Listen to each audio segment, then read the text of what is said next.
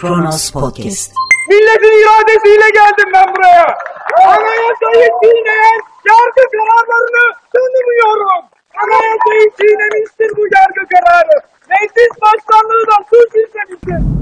Oy oranları değiştiğinde ne hikmetse AK Parti'nin Kürt meselesine bakışı değişiveriyor. MHP için söylenecek bir şey yok. Bir yerde kendilerini ne kadar kızdırsa da varlıklarını bu konuya borçlular. Yahut da zaman zaman yükselen popülaritelerini bu konuya borçlular. Yani bir çatışma ortamına ihtiyaçları var partilerini diri tutmak adına. Bu çatışma ille silahlı olmak zorunda değil. Siyaseten de gerilimin yüksek olduğu anlarda kutuplaşmanın artacağına olan güvençleriyle çok daha pervasızca yaklaşabiliyorlar. Söylemlere bakınca bunu rahatlıkla anlayabilirsiniz. Fakat burada asıl söz söylenmesi gereken sanırım mevcut Cumhur İttifakı'na muhalif olduğunu iddia edenlerin tutumu. Bu değildi, bu kadar değildi. Sayın Ömer Faruk Gergerlioğlu'na da HDP'ye de sahip çıkmak için çıkarmanız gereken ses bundan daha yüksek ve daha net olmalıydı. Merhaba. 18 Mart 2021 Perşembe günün tarihi ve Kronos Haber'de Kronos günden başlıyor. Gergerlioğlu ve HDP meclisteki oturma eylemine devam ediyor. Halkların Demokratik Partisi'nin Kocaeli Milletvekili Ömer Faruk Gergerlioğlu'nun vekilliğinin düşürülmesi üzerine Meclis Genel Kurulu'nda başlattığı oturma eylemi devam ediyor. Kararın okunmasının ardından genel kurulda başlayan eylem akşam saatlerinde HDP grubunun bulunduğu katta yer alan grup salonuna taşındı. Gergerlioğlu ile birlikte HDP milletvekilleri eylemi sürdürüyor. Öte yandan Yargıtay Cumhuriyet Başsavcısı Bekir Şahin'in HDP'nin kapatılması istemiyle Anayasa Mahkemesi'nde dava açması ve HDP Kocaeli Milletvekili Ömer Faruk Gergerlioğlu'nun Türkiye Büyük Millet Meclisi Genel Kurulu'nda milletvekilliğinin düşürülmesine uluslararası tepkiler sürüyor. Amerika Birleşik Devletleri Dışişleri Bakanlığı tarafından yapılan açıklamada HDP'yi kapatma girişimlerinin ülkenin demokrasisinin altını oyacağı uyarısında bulunuldu. Sözcü Price, Türk hükümetine Türk Anayasasındaki koruma hükümleri ve Türkiye'nin uluslararası zorunlulukları uyarınca ifade özgürlüğüne saygı göstermesi çağrısında bulunuyoruz diye de ekledi haberin etkisi durulan tarafa göre değişir. Kimine müjdedir, kimine ise felaket haberi. AK Parti ve MHP'nin oluşturduğu Cumhur İttifakı açısından bir müjde gibi değerlendirilebilir. Tabi burada seçmen hareketinin onlar tarafından öngörüldüğü şekilde gerçekleşmesi kaydıyla. Fakat şu ana kadar fakat şu ana kadar bu tür müdahaleler nasıl sonuç verdi? Yakın tarihte örnekleri var. Yani kapattığınız parti kaybolmuyor. Çünkü kapattığınız partinin seçmeni kaybolmuyor. O seçmen parti olsa da olmasa da yönlendirmeyle hareket edebiliyor. Burada yönlendirme derken tabii ki seçmenin siyasi tercihleri doğrultusunda gayet normal olan bir siyasi eylemden bahsediyoruz. Peki bu bilinmiyor olabilir mi? Yani bildiğiniz şartları değiştirmeden sonucun değiştiğini gösteren bir örnek var mı ki aynı yöntemi bir daha deniyorsunuz? 90'larda yaşananlar niçin bugün tekrar ortaya çıksın? 90'lara dönmeye neden bu kadar heveslisiniz? Gerçi şu yorumlar da yapılıyor. Hani dönülen 90'lar değil aslında çok daha eskisi yani somut bir darbenin zemini hazırlanıyor yorumları da yapılıyor. Belki şu anki toplumsal duruma bakınca erken bir yorum gibi gelebilir. Fakat Kürt siyasetinin içeride bu kadar budanması, küstürülmesi 90'lardaki gibi bir bölgesel zeminde gerçekleşmiyor. Suriye'nin kuzeyinde ve İran'ın kuzeyinde artık farklı yapılar var ve dünyanın bu konudaki hassasiyeti farklılaştı. Burada Türkiye açısından çok daha üzücü olansa iktidarın iktidarını pekiştirmek için açık çelişkiye düşmesi. Çözüm sürecindeki söylemler, tavırlar nerede? Şimdiki söylemler, tavırlar nerede? Tabi bunun geniş seçmen kitleleri tarafından fark edilerek değerlendirilmesi lazım ama kutuplaşma özellikle o kadar diri, o kadar yüksek tutuluyor ki her şeye rağmen kaydıyla insanlar oy kullanıyorlar Burada kaybedenin ülke olduğunu bir kısım vatandaş hali hazırda yaşıyor, bir kısmı ise sanırım yakın gelecekte fark edecek. Çünkü Türkiye Cumhuriyeti Devleti sınırları içinde Türkiye Cumhuriyeti vatandaşlarını oluşturan farklı halkların, farklı etnik grupların ayrışması hiçbir zaman ülke bütününe hayır sağlamamış. Onlar ne zamanki ayrılıkları değil birliktelikleri hesaba katmış ve ortaya koymuş bu ülke lehine olmuş. Bu sadece Türkiye özelinde değil dünyanın farklı yerlerinde de böyle. Fakat nedense Kürt toplumu ısrarla siyasetle haklarını elde etmek istedikçe bunu istemeyen bir grup var ve onlar ilginç bir süreci takip ederek geniş muhafazakar kitleleri etkisi altında tutabilen AK Parti ile yol arkadaşlığı yapmayı başardı. Fakat bu yolun sonuna kadar birlikte yürünme ihtimali yok gibi görünüyor. İşte burada Kürt siyasetine vurulan darbe, bunun Kürt nüfus tarafından algılanma biçimi ve bu defa uzlaşmacı değil de ders vermek isteyen bir yaklaşımın iktidarda olması. Bakmayın siz muhafazakar perdeye, muhafazakar perdenin arkasında çok daha farklı bir yapı var ve üstelik bu görünmüyor, bilinmiyor da değil. Onun için insanlar endişeli ve maalesef toplumsal kaos ve akabinde yeni bir askeri darbeyi gündeme getirecek kadar ciddi bir potansiyel taşıyor şu anki Kürt siyasetine bakış ve ona dönük olumsuz uygulama. Sayın Ömer Faruk Gergerlioğlu'nun milletvekilliğinin düşürülmesi, eş zamanlı olarak HDP'ye kapatma davasının açılması tabii ki dönemsel çağrışımlar yapmakla birlikte bir takım tepkiler de buldu. Hükümet kanadından başlayalım. Altun herkesi bağımsız Türk yargısına saygı göstermeye davet ediyoruz. Cumhurbaşkanlığı İletişim Başkanı Fahrettin Altun, HDP'nin terör örgütü PKK ile organik bağları olduğunu iddia ederek HDP'nin üst düzey yöneticileri ve sözcüleri açıklamaları ve faaliyetleriyle defaatle ve istikrarlı olarak PKK'nın siyasi kanadı olduklarını kanıtlamıştır dedi. Sayın Altun'un unvanı malumunuz Cumhurbaşkanlığı İletişim Başkanı. Hani zaman zaman kendisini eleştirmek için Göbels benzetmeleri yapılıyor ya. Sayın Altun bunun hakkını veriyor aslında. Mutlaka itiraz ediyordur. Mutlaka kabullenmiyordur. Kimse Göbels'e benzetilmekten hoşlanmaz. Ama söylem başka, eylem başka. Sayın Altun'un gerçekten böyle bir vazifesi var? Yani HDP'nin üst düzey yöneticilerinin, sözcülerinin açıklamalarıyla, faaliyetleriyle PKK'nın siyasi kanadı olduklarını ispatladıklarını söylemeye yetkisi var mı Sayın Altun'un? Hani böyle bir kanaat paylaşmaya yetkisi var mı? Tabii yeni sistem iktidar tarafından istenildiği gibi kullanılabiliyor. İsteyen istediği yetkiye bir anda sahip oluyor. İktidar aleyhine olmamak kaydıyla üstüne vazife olmayan konularda da görüş beyan edebiliyor. Bakınız Cumhurbaşkanlığı İletişim Başkanı Fahrettin Altun. Siz Cumhurbaşkanlığı İletişim Başkanısınız. O düşünceyi beğenirsiniz beğenmezsiniz. Fakat bu ülkede milyonlarca oy almış bir siyasi partinin velev bir oy alsın o da önemli değil halkın bir kısmının görüşünü temsil eden bir partiyle ilgili bu kadar rahat beyanda bulunurken hadi hukuku hiç önemsemiyorsunuz da insanların kalbini kırar mıyız? Yurttaşlarımızı incitir miyiz? Neden böyle bir endişe taşımıyorsunuz? Kaldı ki çözüm süreci yürütülürken böyle bir durum yoktu. Daha sonra sizin acaba anket sonuçlarına göre oy oranlarınız düşmeye başlayınca mı bunu fark ettiniz? Pek çok soru işareti var konuyla ilgili ama bir tek cevabı var. Siz ne diyorsanız öyledir. Gergerlioğlu'nun vekilliğinin düşürülmesine tepki demokrasiye aykırı. Hani biz bekliyoruz ki Adalet ve Kalkınma Partisi kendi geçmişini de hatırlasın. Geldiği siyasi kaynağın başından geçenleri de hatırlasın ve ona göre davransın. Bir empati yapsın. Hayır 28 Şubat yaşanmamış. Parti kapatmalar yaşanmamış. Onlar o dönem Türkiye'de bulunmamış.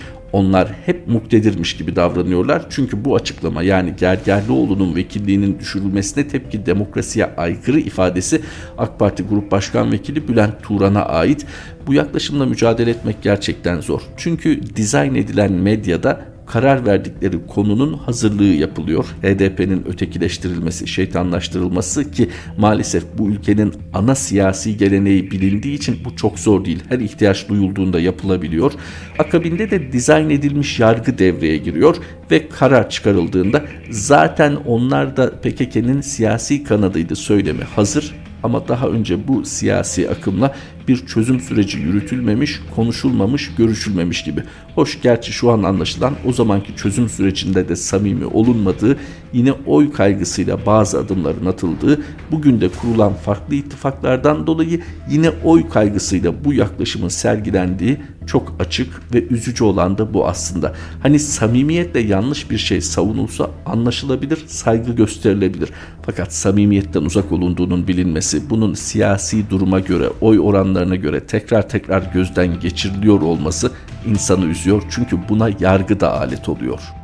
Tabii muhalif tepkiler de vardı. Davutoğlu'ndan kapatma davasına tepki Türkiye'yi 1990'ların girdabına sokmak istiyorlar. Eski AK Partili daha eski CHP'li Sayın Ertuğrul Güney'in tepkisi parti kapatma ülkeye ve kapatma kararını alanlara zarar verir diyerek bir uyarıda bulunuyor. Gelecek Partili Profesör Doktor Sayın Serap Yazıcı'nın bir ifadesi var. İnsan Hakları Eylem Planı diye diye 1980'lere geri döndük. Deva Partisi Genel Başkanı Sayın Ali Babacan HDP'yi aradı. Eş Genel Başkan Sayın Mithat Sancar'a destek mesajını bildirdi ve bu milletimize saygısızlıktır ifadesini kullandı. HDP'den gelen açıklama kapatma davası ülke demokrasisine ve hukukuna ağır bir darbedir şeklindeydi. Profesör Doktor Özgenç'ten Gergerlioğlu açıklaması meclis başkanlığı durumu istismar etti. Hacı Bayram Veli Üniversitesi Hukuk Fakültesi öğretim üyesi Profesör Doktor İzzet Özgenç, CHP milletvekili Enis Berberoğlu ve HDP milletvekili Ömer Faruk Gergerlioğlu'nun olaylarında sorunun milletvekili dokunulmazlığı olduğuna işaret ederek ancak sorunlar mahiyet itibariyle birbirinden farklıdır. Berberoğlu olayında yargı bilinçli olarak yanlış bir süreçte işletilmiş ve Türkiye Büyük Millet Meclisi Başkanlığı bu yanlışı değişik bir mecrada sürdürmüştür. Gergerlioğlu olayında ise yargı Berberoğlu olayında konusundaki toleransı göstermemiş ve Türkiye Büyük Millet Meclisi Başkanlığı bu durumu istismar etmiştir dedi. Buradan hemen CHP'ye ve özellikle İyi Parti'ye söylenmesi gerekenler var. Evet görüşleriniz farklı olabilir. Evet farklı yollarda yürüyor olabilirsiniz. Fakat gelinen noktada artık bu idare etme politikasının bittiğini görmüş olmanız gerekiyor. Yani HDP ile birlikte misiniz değil misiniz? Bunu net olarak ortaya koymanız gerekiyor. Eğer HDP ile birlikte değilseniz bu süreçte kusura bakmayın ama muhalif olma iddianız da askıda kalıyor. Yani sahada HDP'nin yer almadığı bir Millet İttifakı'nın karşılığı olmayacak. Zaten olayları kısa bir sürede bu noktaya taşıyan da bu fikirdi. Yani bir şekilde Millet İttifakı'nı çatlatmak. Saadet Partisi'nin artık pek görülmeyen bir yüzüyle görüşmekte, HDP'yi ötekileştirmekte, HDP'de yer alanları da bir anda PKK sempatizanı ilan etmekte, HDP üzerinden bir PKK, bir terör söylemi geliştirmekte hep bu maksada hizmet ediyordu. Siz aman mesafeli duralım dedikçe de bu gerçekleşiyor. Oysa her fırsatta demiyor musunuz Türkiye Cumhuriyeti bir hukuk devletidir. Peki bir hukuk devletinde anayasal zeminde meşru olarak kurulmuş bir partinin niçin bu şekilde ötekileştirilmesine izin verdiniz? Özetle zevahiri kurtaracak zaman değil, bu gerçekten iktidar ve politikalarına muhalif olup olmama konusunda da bir turnusol kağıdı işlevi görecek. Gördü de maalesef. İçeride işler böyle, dışarıda çok mu yolunda? Ali Nozinyan'ın yazısı Mısır politikasıyla berraklaşan savrulma dönemi. AKP-MHP birlikteliğinde kurgulanan iç ve dış siyasette işler iyiye gitmiyor. Bu durumu değiştirmek için atılan adımlarınsa ilk andan itibaren işe yarayamayacağı sinyalleri geliyor. Yargıda, ekonomide, sağlıkta durum hiç iç açıcı değil. Özgür basının susturulması ve televizyonda boy gösteren her konunun uzmanları sayesinde iç siyasetteki krizler örtülmeye çalışılsa da dış politikadaki kördüğüm çok daha belirgin. Hukuk ve ekonomi alanındaki reform girişimleri ne olduğu tam anlaşılmayan insan hakları eylem planı, Avrupa Birliği'ne, Amerika Birleşik Devletleri'ne, Orta Doğu hatta savaşın yeni bittiği Kafkasya'ya gönderilen bazen ılımlı bazen tehditkar mesajlar içeride ve dışarıda kafa karıştırmaya devam ediyor. Bu mesajların ne anlama geldiğini bırakın duyanları söyleyenler de tam olarak açıklayamıyor.'' Son günlerde dış politikada gözümüzün önünde seyreden en büyük tuhaflık Mısır'la ilişkiler. Dışişleri Bakanı Mevlüt Çavuşoğlu Katar'dan dönüş yolunda Türkiye ile Mısır arasında diplomatik temasların başladığını söylemişti. Çavuşoğlu'na göre taraflar koşulsuz bir şekilde masaya oturdu. Bu bilgi Mısır tarafından doğrulanmadı. Mısır söze değil işe bakarız dediği açıklamasında açıkça Libya'dan çıkın iç işlerimize saygı duyun dedi.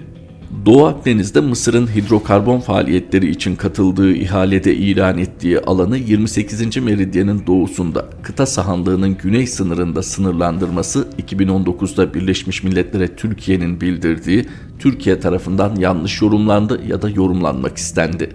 Yönetenlere göre bu Mısır'ın Türkiye'nin hakkını savunmasıydı ve hal böyleyken Mısır'a uzatılacak zeytin dalı kesinlikle tutulurdu öyle olmadı. 2013'ten bu yana Mısır'la bozulan ilişkiler kuşkusuz Türkiye'nin Doğu Akdeniz siyasetini şekillendiren önemli faktörlerden biri oldu.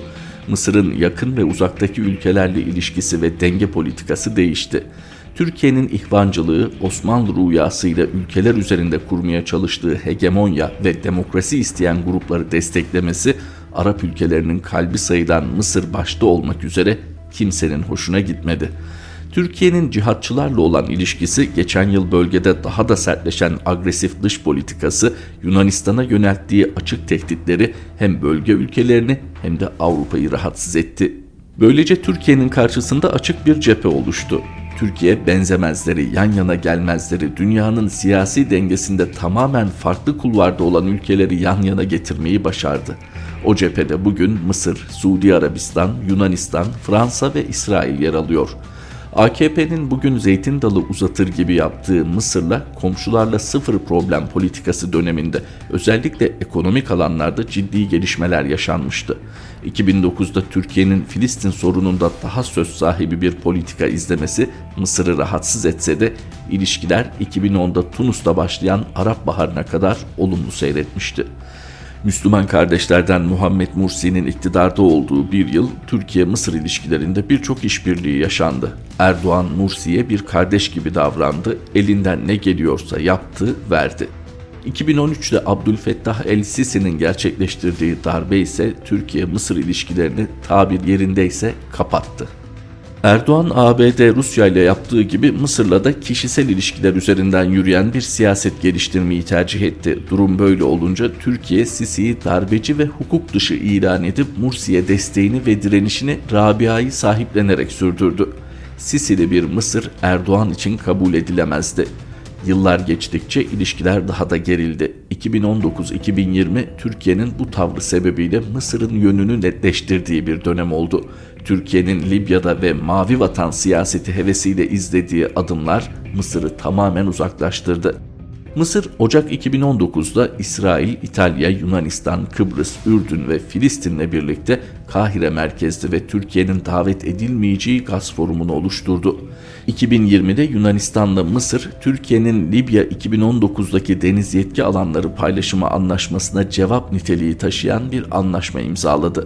Şubat 2021'de ise Atina'da Mısır, Yunanistan, Kıbrıs, Bahreyn, Birleşik Arap Emirlikleri, Fransa, Suudi Arabistan ve Ürdün'ün de katıldığı dostluk forumu oluşturuldu. Mısır tarafını seçerken Akdeniz'deki gerginliği hesaba katarak hava ve deniz kuvvetlerini güçlendirmeye ama Türkiye ile sürtüşmemeye çalıştı. Tüm bunlardan sonra bugün Türkiye Mısır'la iyi ilişkiler kurmak niyetinde. Neden? Ne değişti? 8 yıllık Mısır politikasında geri adım atıldığına göre son dönem Türkiye'nin Mısır politikasının yanlış kurgulandığı ve bunun kabul edildiği sonucunu çıkartmaya hakkımız var. Peki bugün bu yanlış gelişen Mısır politikası bu yanlış anlaşıldığı için mi değiştirilmeye çalışılıyor? ABD'de Biden döneminin başlaması ve Biden'dan gelemeyen telefon Türkiye'nin batıya diğer ülkelerle iyi ilişkilerimiz var mesajı vermesi gerektiğini hatırlattı. Olan bu. Mısır'la ve bölgedeki tüm ülkeler ve potansiyel ortaklarla iyi ilişkiler kurmak dış politikanın olmazsa olmazı olmalı. Fakat nedense Türkiye bu diplomatik anlamda buluşma olasılığını sadece kendi arzusuna ve motivasyonuna bağlıyor. Karşı tarafın durumu, planları, incinmişlikleri pek hesaba katılmıyor. Oysa bölgede gel deyince gelecek, git deyince gidecek ülke yok. Aksine Türkiye'nin bu tavrı sebebiyle yeni birlikler oluşuyor ve bu birlikler Türkiye karşıtlığından daha büyük, enerji alanında daha önemli anlamlar taşıyor. Mısır'ın Türkiye'ye yönelik en büyük endişesi ülkenin farklı ağızlardan dile getirdiği gibi Libya'daki Türkiye varlığı ve Müslüman kardeşlere duyulan sempati ve destek. Mısır dışında diğer Arap ve bölge ülkeleri de aynı endişeleri taşıyor. Erdoğan'ın farklı ilişki ağlarını kullanarak Orta Doğu'daki etkin olma iddiası, hatta bu iddiayı Kafkaslara taşıması rahatsızlığın en büyük sebebi. Dolayısıyla Türkiye belirttiği gibi Mısır ve dolaylı olarak bölge siyasetinde değişikliğe gidecekse tüm bu siyasi tavrını ve hedeflerini gözden geçirmeli. Tüm bunlar olup biterken Ankara'nın hem İsrail hem Yunanistan hem de Avrupa Birliği'ne Doğu Akdeniz'deki işbirlikleri nedeniyle nota vermesi ve Erdoğan'ın Türkiye'nin kararlılığı aynen devam etmektedir. Bizim taviz vermemiz söz konusu değil diyerek Ankara'nın Doğu Akdeniz'deki kararlılığını sürdüreceğini söylemesi kafaları yeniden karıştırıyor. Kısaca dış politikada değişim, yanlışların anlaşılması, tamirat süreci değil, aksine tam anlamıyla bir savrulma dönemi yaşanıyor. Alin Ozinya'nın satırlarıyla Kronos gündemin sonuna geldik. Kronos Haber'de tekrar buluşmak üzere. Hoşçakalın. Kronos Podcast